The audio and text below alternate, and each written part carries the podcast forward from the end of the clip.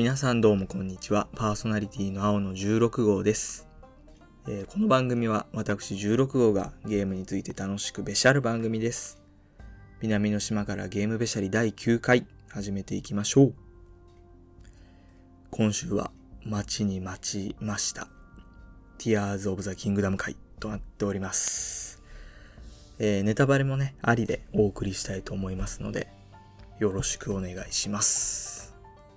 と、その前にですね、先週、先々週と少しお休みをいただいたんですが、まあ理由としましては単純に忙しかったのと、ちょっとたまたまそのタイミングが悪く、えー収録する時間が取れなかったというだけでありまして別に大きな理由はないのですが、はい、まあ、今週をね、その分、いい回にしていきたいと思いますので。えーっと、じゃあ早速、Tears of the Kingdom の、まず最初に軽く、どういう風にクリアしたのか、どういう風に自分が進んだのかっていうのをね、Tears of the Kingdom をクリアする上で、どう進んだのかっていうのをちょっとお話したいと思います。えーっと、クリア時間がですね、えー最終プレイ、最後に、えーエンディングを見て、その後自分のスイッチの、その、プロフィール欄、左上にあります、ホームメニューの左上にあるプロフィール欄から、その各ゲームの大体の、えプレイ時間が確認できると思うんですが、そこでクリア時95時間でしたね。どうせならあと5時間どこか適当なところで潰して100時間切りいいって言いたかったんですが、まあ95時間。まあまあ遊んだかなと。一周の割にはまあまあ遊んだかなと思ってます。いやまあけど Tears of the Kingdom はすごい要素が多いゲームなので、全然100時間じゃ遊びきれない部分もたくさんあるんでしょうが、とりあえず自分は95時間でエンディングを見て一旦クリアかなと思ってます。ある程度寄り道はしたんですが、まあ例えば、まあイーガダンイベント。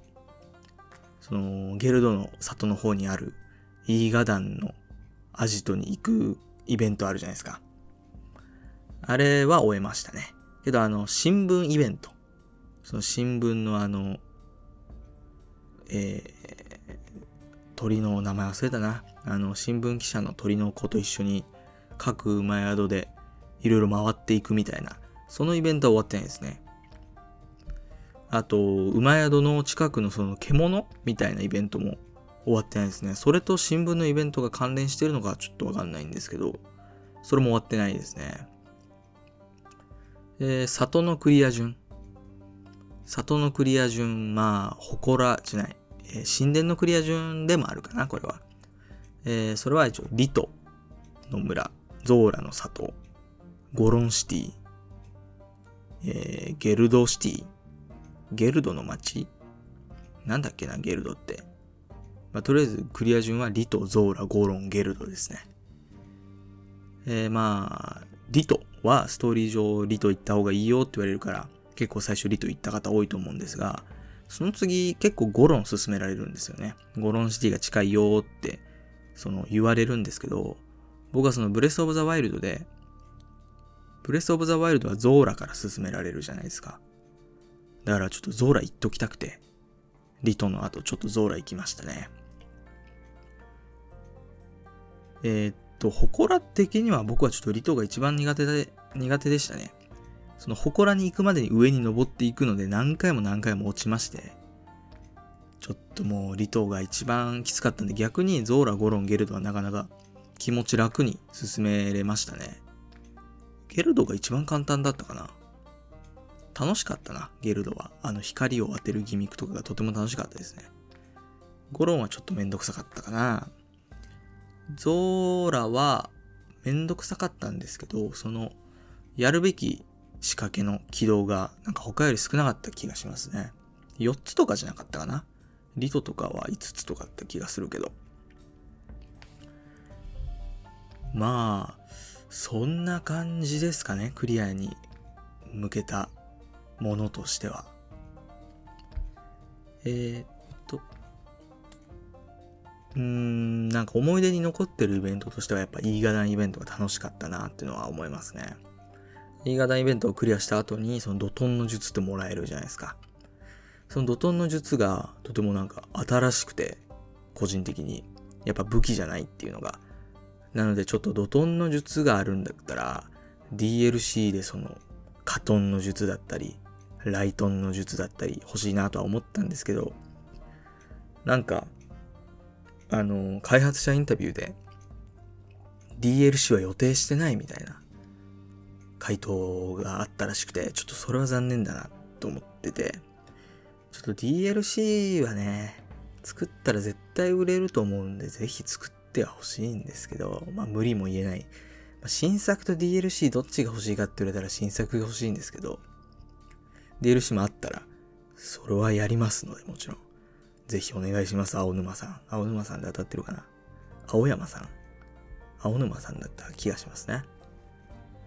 や、ちょっと久しぶりのポッドキャストちょっと硬いな。もうちょっとなんか気軽に喋れてた気がするんだけど。いや、ちょっとね、予定が重なっちゃって、2週間も空いちゃったんだけど。で、えっと、ちょっと飛ぶんですけど、あのー、竜の涙。竜の涙のイベント。あれ、いいですね。あれ。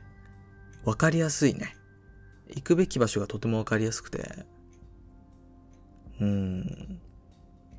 あの、結構難しかったと思うんですよ。あの、ブレイスオブザワイルドの時の記憶の場所。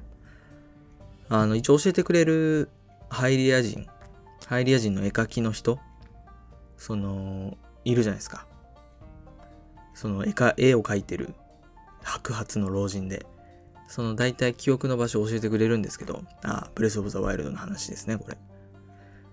それがあってもちょっと難しくて。けど今回は、あの、地上絵がとてもわかりやすくて。まあ数は多いんですけど、代わりに。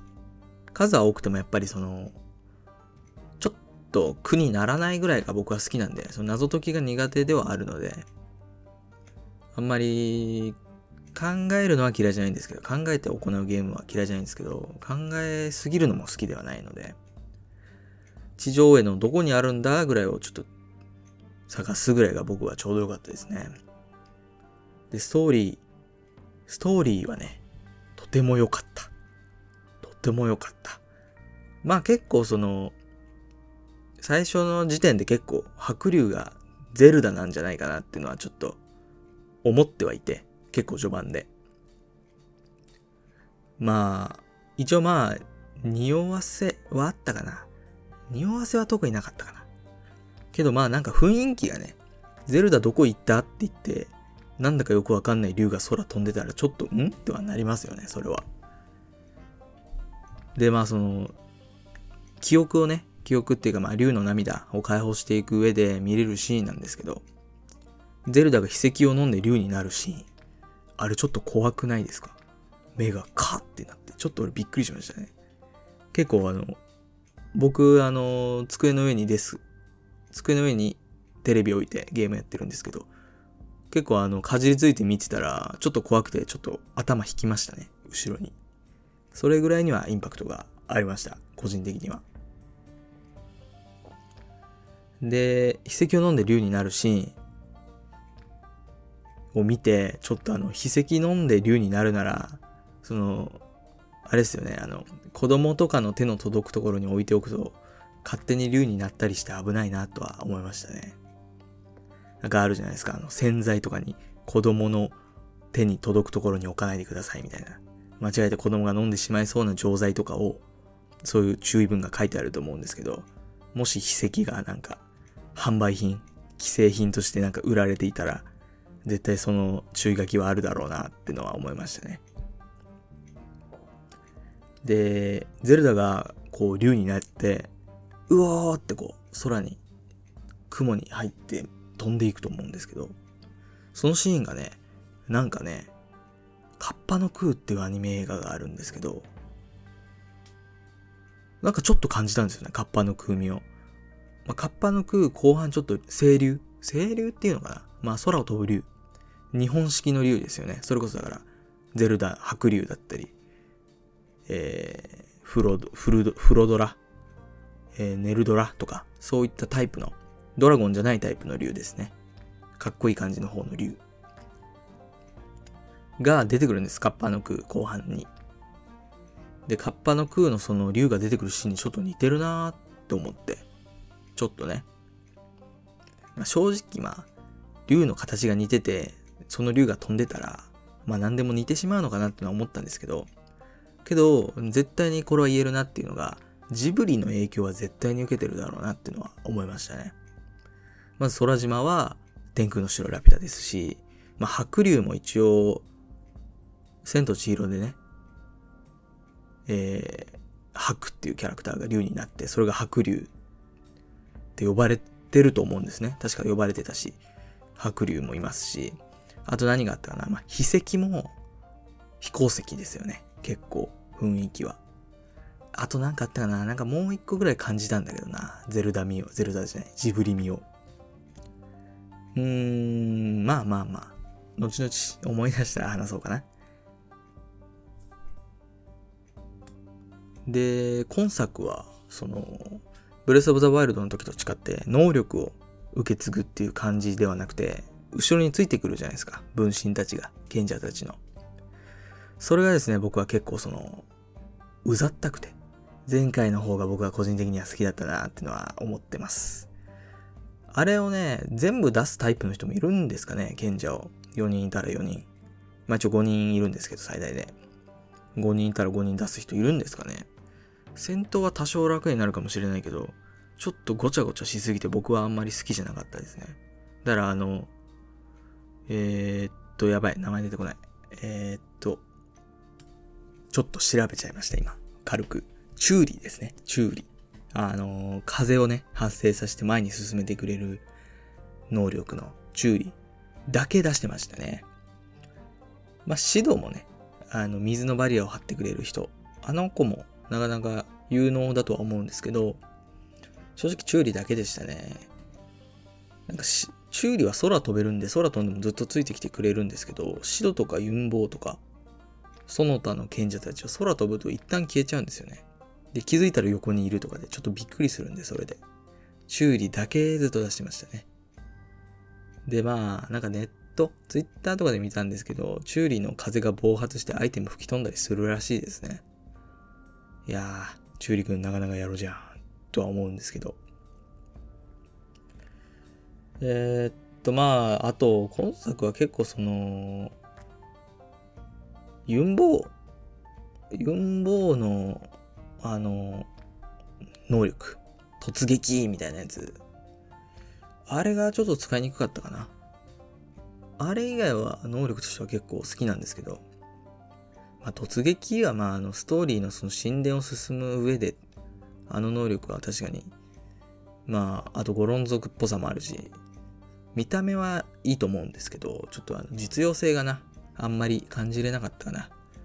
地下で、あの、鉱石とか破壊すると吹き飛びますしね、あれ。ちょっとあんまり俺は、まあ、チューリが一番好きで、チューリの風を発生させて前に進める能力。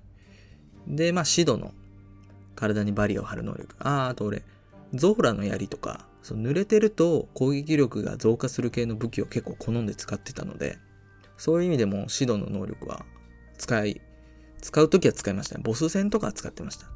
ボス戦でも僕、チューリとシドだけ出すとかでしたね。全員は出しませんでした。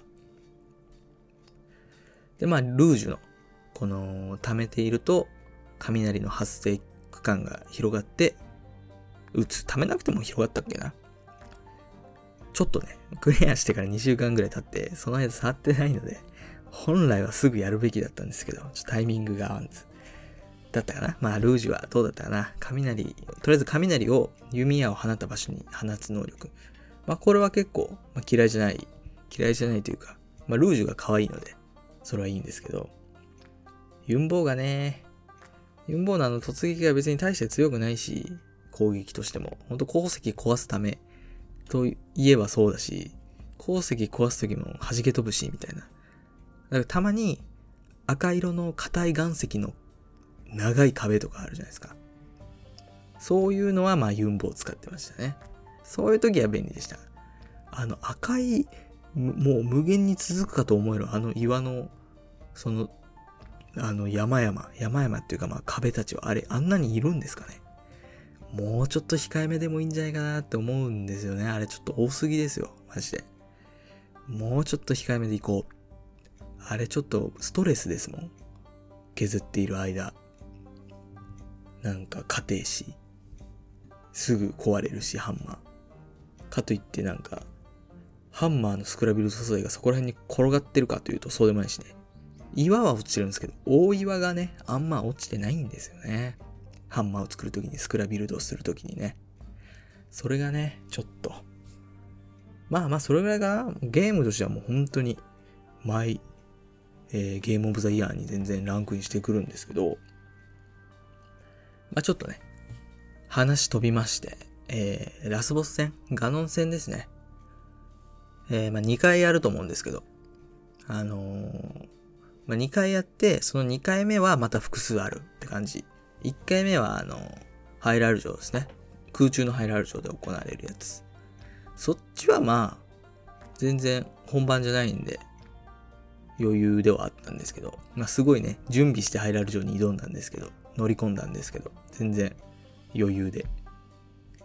あのー、回るのも楽ですしね、あの、ゼルダが思ったより、あのー、わかりやすいとこに、ゼルダってあれですね、偽ゼルダ、ガノンが化けてた偽ゼルダが、その魔物を引き連れて何箇所か現れて、それを倒しきると、ガノン戦に入るって感じだったと思うんですけど、ゼルダが結構わかりやすいところにいてくれて、うん、案外簡単でしたね、ハイラル城自体の攻略は。まあ、なんか大切なお宝とか隠されてるんですかね、ハイラル城。あの、新英傑の服あれは回収したんですけど、あれ以外になんか超強い武器とかあったりするのかなあ、なんかハイラルの盾勇者の盾みたいなのがブレス・オブ・ザ・ワイルドの時はあったよな。あれは俺回収してないな。俺、あれもあったんでしょうか？まあ、あれはまあ、まあもう俺これをクリアしてるんで攻略見放題なんで、僕はあのゲームをエンディングまで見るもしくはすごい詰まったら攻略を見ていいってことにしてるので、自分ルールで。攻略見ちゃいます、それに関しては。で、まあちょっとガノン戦の話戻るんですけど、その2回目のガノン戦、地下で戦うガノン戦に関してちょっと結構話したいことがあるんですけど、えー、最初のガノン戦はね、なんか手慣らしにもならないぜとか言ってたので、なんかまあ、最初のガノン戦、最初にガノンと会って、すごい柔らかい HP もガンガン減るので、第一形態。まあこれで終わりはしないんだろうなっていうのは思ってて。で、2回目になんか本気だみたいな感じで、本体プラス分身が5体くらい出てきて、まあ、ちょっと面倒だったんですけど、後から賢者たちが追いついてくるっていう、その演出が、まあ熱くて、叫びましたね。叫叫んでないんですけど、心の中で、あチューリーって。チューリー以外の名前名前本当に覚えてなくて、今調べたんで言えるんですけど、チューリーとルージュぐらいしか言えないですね、本当に。あとなんかゾーラの人と、あ、ユン坊もね、ユンボーもまあかわ、名前可愛いからまあ覚えてあげるか。かわいそうだし。ゴーレムね。ゴーレム攻撃力良くてあんま使えなかったな。で、まあその、第二形態ガノン戦は、まああの、賢者たちと共闘もして、まあちょっと5体ぐらいいたし、分身がね、ちょっとめんどくさくはあったんですけど、まあそれなりにちゃんと倒してて、よっしゃーって思ったら、なんか2回目倒した後、あのー、もう一段階ぐらい普通に、これが俺の本気だみたいな感じで強くなるんだろうなと思ってたら、クソ負けるのかみたいな感じで、なんか追い詰められた雰囲気出してたんで、なんか、その割には2回目、あんまり本気感なかったというか、もうちょっとその2回目の戦闘も迫力あったら嬉しいなとは思いましたね。なんか、HP が低くなってきても別にパターンが変化するとかもなく、通に歩いて寄ってくるし、みたいな。もうちょっと欲しかったなと。その、まあ、その、第三形態で、あの、筆跡を飲んで、ガノンも硫化するんですけど、だとしてもなんか2回目があまりにもあっけなかったというか、強さは同じだとしても、もうちょっとカットインが入るとか、そういうのが欲しかったなと。ラスボス戦ですし。で、あのー、最後に第三形態、秘跡を飲んで追い詰められたガノンが硫化し、黒竜となってそれと戦うわけですけど、そこね、もう本当に白竜、まあゼルダですよね。が来て、そのリンクを乗せて一緒に戦うわけですよ。それがもう本当にかっこよくて、スクショしまくり。白竜対黒竜、もう本当にかっこいい。こんなんもう少年漫画のラストシーンやん、みたいな。で、白竜はね、ゼルダは意識はないんですよ。最後、ゼルダは、その、えー、ラム、ラオ、なんだっけな、ラ、ラ、ラ、ラネル。やばい。あー、ラオウ、ラウル、ラウルだ。ラオウ、なんかもう、ラなんかもう北斗の剣のキャラとかいっぱい出てきたけど、ラウル、ラウルたちのその力によって、ゼルダは最後白竜から、まあ、本来戻れないはずなんですけど、ゼルダにも人間に戻れるんですけど、その時に白竜の記憶はないって言ってるので、やっぱもう本能というか、リンクを救いたいっていうゼルダの本能が白竜となって、白竜を呼び寄せたんだなと思うと、ちょっとやっぱ感動しましたね。白竜の背中に乗って黒竜と戦う。もうあれはめちゃくちゃかっこよかった。とても良かった。まあ、難易度自体は全然高くはなかったんですけど、とても良かったですね。で、まあその後、ガノン倒した後、ピキーピキーピキーみたいな。体の中から光が溢れてきて爆発するんですけど、なんか爆発するときなんかこうもっと、ふわーみたいな。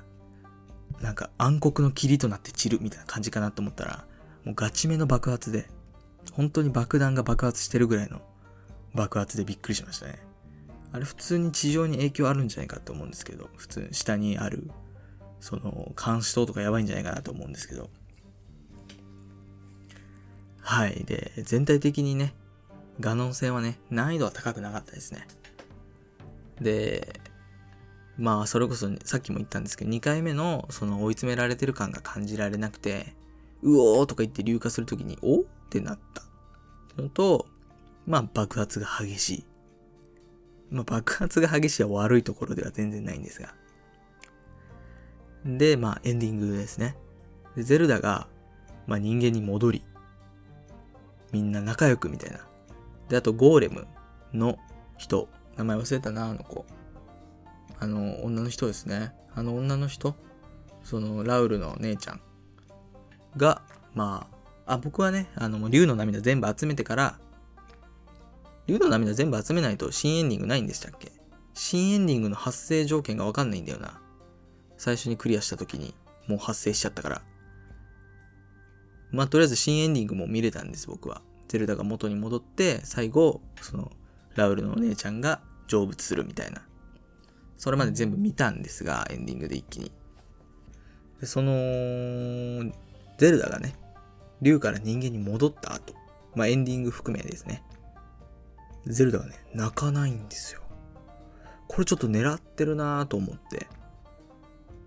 前のゼルダだったら、前のゼルダっていうか、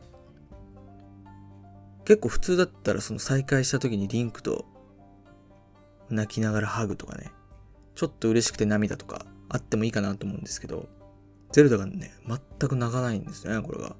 確かね、ごめん、ちょっと泣いてたらごめん。本当に。許して、それは。多分泣いてない。多分泣いてなかったと思う。それが、その竜の時に、竜の涙を集めるっていう、その涙とちょっと、もう泣かないみたいな。私もう泣かないみたいな、そう、強い女宣言みたいな、そういう雰囲気を感じて、あ、これ対比させてんだろうなと勝手に思ったり思わなかったりしてましたね。はい。そんな感じですかね。で、まあ、総評。総評としましては、とても良かった。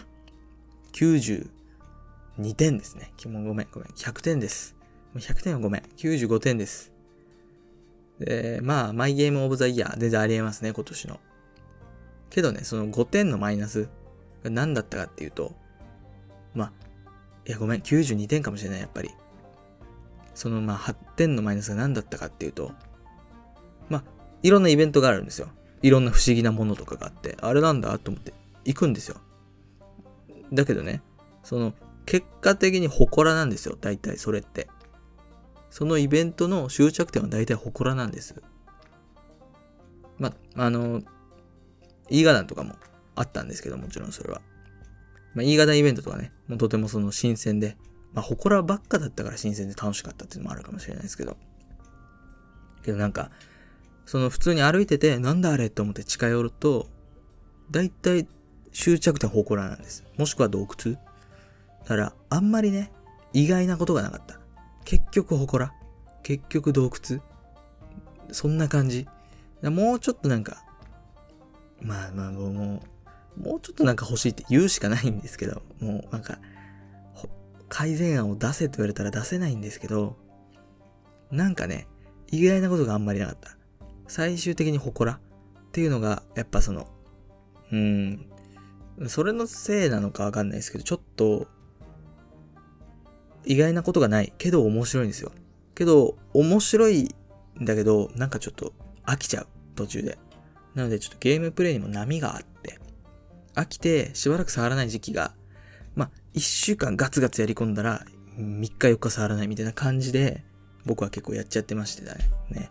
ちょっと途中で飽きちゃうというか、うーんって思って一旦やめて、しばらく触らない。その間、ストリートファイター、スマブラでリフレッシュして、そろそろやるか。とまあ、そんな感じでしたね。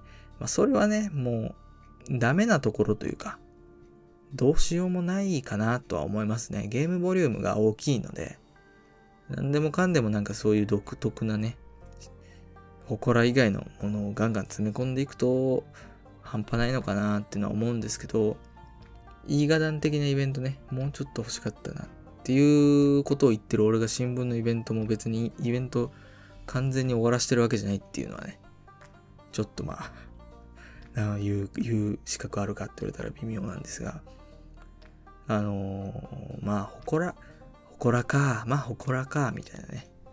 あの、島、空島。空島はね、あのー、一応毎回行くんですよ。その、監視取りで、じゃないな、眺望台を、その、アンロックした時に空に打ち上げられて、僕はその近辺にある空島大体回ったんですけど、大体祠ですよね。全部。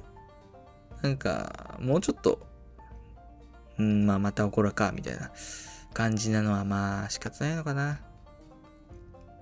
うん。まあ仕方ないでしょう。まあだから、そこが僕に合わなかったというか、減点というよりかは単純に僕に合わなかったという意味でのマイナス8点、92点と、92点となっております。Tears of the Kingdom。いかがだったでしょうか？皆さんは。ぜひね、その、えー、メッセージをお待ちしておりますので、ね、教えていただけると。確かにね、そう、そんなイベントがとかね。うん。ゼルダ泣いてたよとかね。泣いてないよ。ゼルダ多分泣いてないですけど。泣いてたらね、泣いてたよとか言ってくれたら嬉しいです。はい。まあ、総評はね、とても良かった。まあまあ、クリアしたからね、しばらくは触らないかな。ちょっとだけど、あの、ハイ、ハイラルの盾、リンクの有名な盾、あの青い盾、あれがあるかどうかだけ調べて、あったらそれは欲しいかな。それだけ取りに行こうかな。そんな感じですね。あー、あと、地下の話ですけど、地下は全然やってないです。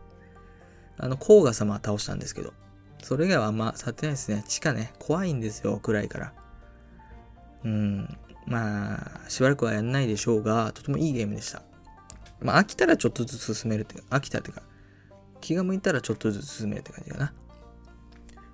はい。ということで、Tears of the Kingdom 感想会、ここら辺で終わっていきたいと思います。じゃあ、えー、なんて言うんだ？定型読んで終わっていきたいと思います。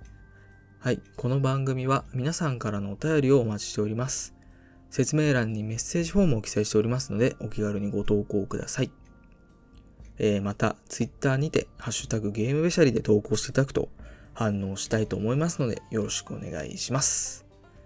えー、今回、Tears of the Kingdom ネタバレあり感想会でした。えー、南の島からゲームしたりは毎週水曜日更新予定です。